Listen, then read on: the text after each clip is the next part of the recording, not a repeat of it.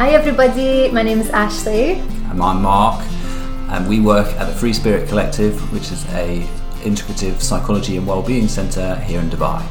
And this is our podcast, Say It Out Loud. And all we're trying to do is break down the basics and help dispel some myths around mental health and well-being. And it's really short because we know that life's busy, and who wants to listen for a, a podcast for an hour? And we're going to condense it down for you in 10 minutes.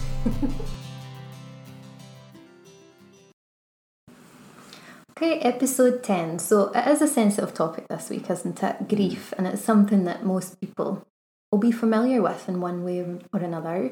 Um, so let's just use this 10 minutes to kind of dig into it a little bit and talk about what it means, what it can look like, and how we can deal with it, I suppose.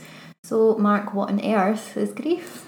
Yeah, it's um, it's a it's a really it's quite a difficult um, subject, I think, and uh, as you say, unfortunately, with uh, death is something that unites us all, and um, I don't know. I don't think we necessarily talk about it uh, mm. a lot, um, but and I, I, think that's why we wanted to include this as a as a topic. Um, it can be it can be really really hard, and um, because people can feel like I don't know how to grieve, you know, and mm. like there's this like concept, and one of the things that I think um, personally it's just absolute nonsense. It's this like whole stages of grief. Mm-hmm. You know, and they say there's the five stages of grief where you go through denial and then you go through anger and bargaining and then depression and then all of a sudden magically to acceptance. Yeah. And it's just not a linear experience mm. like that. And when you describe that, all I can imagine is like a big scribble because you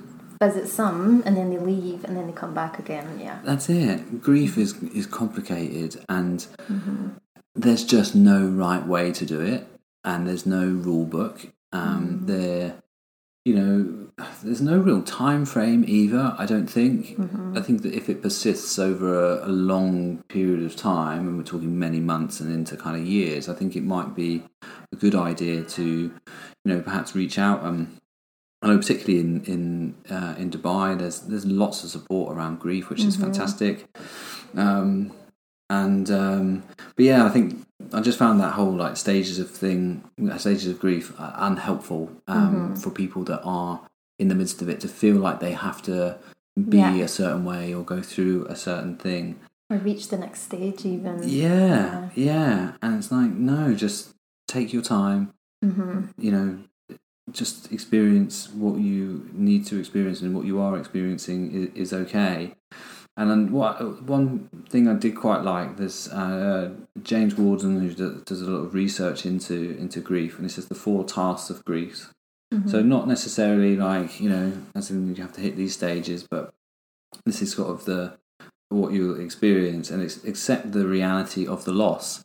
Mm-hmm. I think that can be really hard. I think grief is it's very confusing. Yeah. Uh, and I know in my own experience of grief, uh, being confused has been a, a part of that process, and that it's hard to uh, sort of accept in many ways the fact that maybe in, you know an individual if we're talking you know and grief encompasses many different things it's not mm-hmm. just all about death of, a, of an individual you know um, and I, I kind of go back onto that a little bit later but if if we are talking about grief in the, in the loss of somebody, it's very hard for our sort of logic brains for somebody that's perhaps been in our lives mm-hmm. all of our lives for them then not to be there.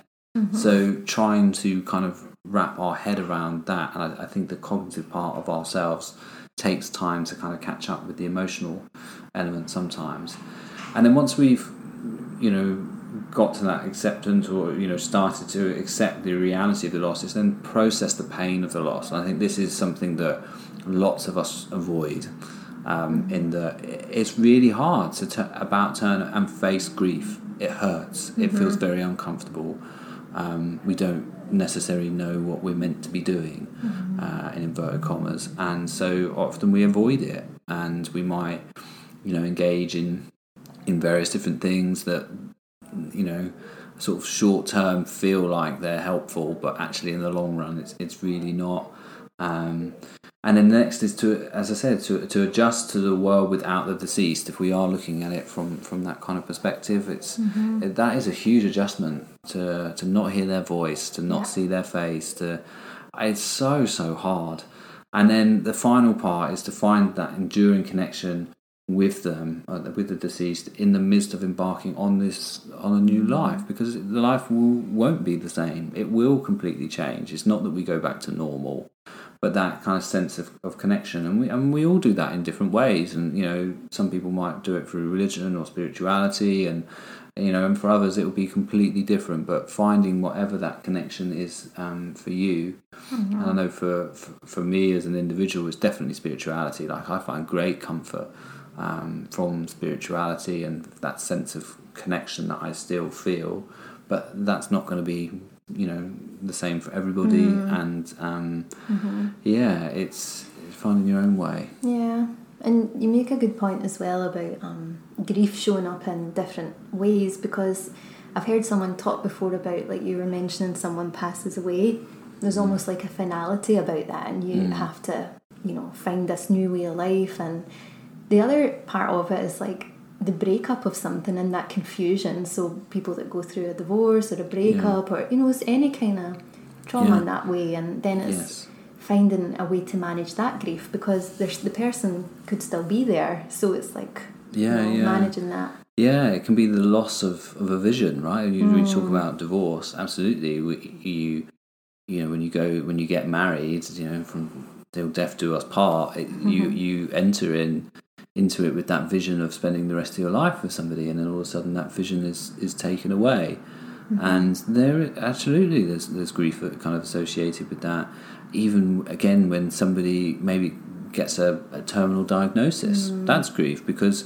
Uh, and dementia, I think, is is yeah. is horrendous. Uh, But you lose the person before they pass away. You know, Mm-hmm. they've stopped being that person that you used to know. So it's like a double kind of grief associated with that. Mm-hmm. Maybe we apply for a job and we don't get it, and we grieve that that loss of. Know, again, I really have my heart on that, and it's it's it's incredibly painful. Um, Mm-hmm. It's it is really. Uh, it's a tricky old thing, but I wanted to also, you know, utilize this um, space to kind of share some myths, I think, around grief. Um, and we do a psychological first aid course at, at the Free Spirit Collective. Um, not that this is a plug for that, but we do talk about grief, and this is some of the things I share on the course. So it's kind of how the, the course is uh, how to, I guess, help support others that are going um, through challenging times. Um, so some of the myths that we discuss on on this course are um, the pain will go away faster if you ignore it, and I think um, you know kind of already mentioned that in uh, in um, James Worden's Four Tasks of Grief. Uh, yeah, it doesn't. When we unprocessed emotions, they just stay. They don't go. Um, we the only way to kind of get them out is to to process them and make space for them. Um, something we hear a lot is it's important to be strong in the face of grief. Um, some people feel very responsible for other people Yeah. and they have to look after them and to be the strong one, you know, and totally get it. But we have to make our own space to grieve too and to be vulnerable and to experience grief because if we don't do it, then, you know, it, it will come up at a, um, a later stage. Something else we hear a lot is if I'm, you know, if I'm not crying, then I'm not grieving. And again, it is that pressure to kind of show that you're thinking about them. And am I allowed to laugh? Am I allowed to kind of move on? And yeah, like it, this is a part of, of life and trying to, to make sense of it. And just because you're not crying every moment of every day doesn't mean that you know you didn't love them or you don't think about them.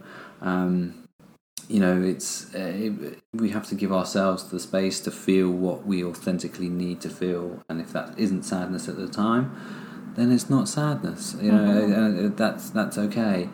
Um, and the final one I, w- I just wanted to share, and I think particularly from a, from uh, a man's perspective, I guess, um, is that men don't want to talk about their grief. I think we do. Yeah. Absolutely, we do. We need to find. You know, there's a lot of work, and I think this is another episode in itself, men's mental health. But there's a lot of work we need to do uh, on this as a topic. But absolutely, men still want to talk about it and need to find that space. But Um, yeah. comes back to like a previous episode we had on stigma but again for me that's sometimes the language you know even i think we've mentioned this in other episodes when it's like man up Mm. that someone might say after someone's passing on I need to just man up and get on with it and you're like Yes. no this language just can be so damaging um, the other thing just before I ask you to maybe share something a story from your life about grief um, I wanted to just ask about you know that thing where someone that you know is grieving and quite often people don't know how to respond to that because Mm. grief is such a personal thing Yeah. so sometimes like you said people will avoid it or they'll say "You- you'll be fine soon this will pass but Yeah, but then other phrases you hear around grief are like i've got no words i don't know there's nothing i can say Yeah. so how would you say um, someone can support someone else is that something you covered in the first aid It is. Oh, wonderful plug. Didn't even yeah, mean to do there that. You go. Look, it's really important to. We go through this on the course. What to say, what not to not say. to say yeah Um, we just have to validate the grief. That's the most important thing. And so, so things that you shouldn't say Mm-hmm. is like. Um, uh, they they wouldn't want you to be sad. You shouldn't feel that way. Mm. Um, any statement beginning with at least yeah um, as Brené would say, that is not from a place of empathy. No. Um, um, and then you have to be strong for, um, you know, death is a part of life. You have to accept this. It's it's really not very helpful. So, um, what could you say? It's things like I can't imagine how you're feeling, but I am here to listen. You know, you're really validating that that sense of grief because we don't know how anybody feels. Yeah. We don't. We don't know what it's like for them. Even if we have experienced grief ourselves, it's still their unique experience of it. Um, you know, make it personal. If you're not 100% sure of the person as a friend, you say, what was their loved one name? What were they like? Um, what was your relationship like? You know, you can still reflect on the really wonderful things too. Um, and saying things like, um, you know, I'm here to listen for as long as you need. Um, it's okay to feel what you're feeling. There's no right or wrong way to feel. Um, it's important to give yourself everything, uh, to give yourself permission to feel everything you are. You know, these are really, really validating statements that, um, and just let them know it's okay to be sad and it's okay to be upset. So, what about you then? Any stories that you're comfortable with sharing? It's quite like we said, a personal thing, isn't Yeah. it? So it's a hard one to be like, okay, tell us a story, but I'm sure there's something you can yeah. share. As we say, it's something unfortunately that touches all of our lives. Um, and mine is, I had a really strange experience, and uh, I, I feel uh, I don't know a little un, uh, um, uncomfortable sharing it in some ways because I don't want to sort of diminish other people's kind of experience of grief, and I have lost individuals in my life, but.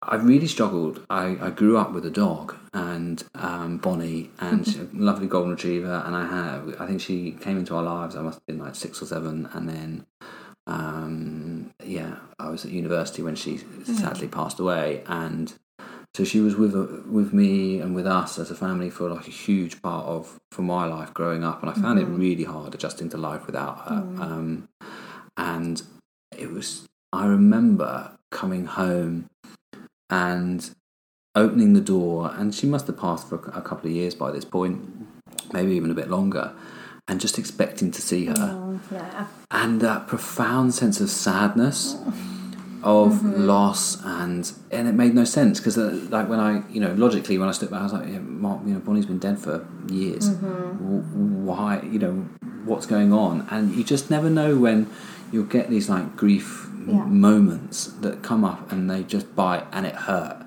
It really mm-hmm. hurt. Um, and then yeah you know I kind of walked in and nobody knew and I just you know processed it in my own time. But you know you will get these moments every once in a while. It doesn't matter how long you know grief doesn't diminish over time. We learn to grow around our grief.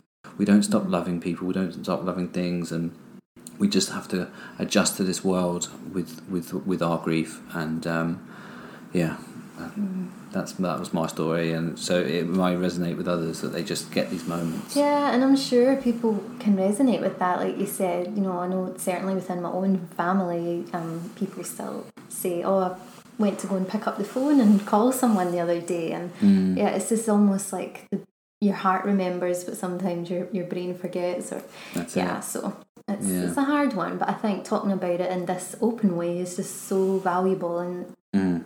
Like you said, it does touch everyone. It's everyone's yeah. life. Yeah. So um, I know you kind of mentioned some things earlier about what to say and what not to say, but mm. is there any more kind of specific takeaways you want to share?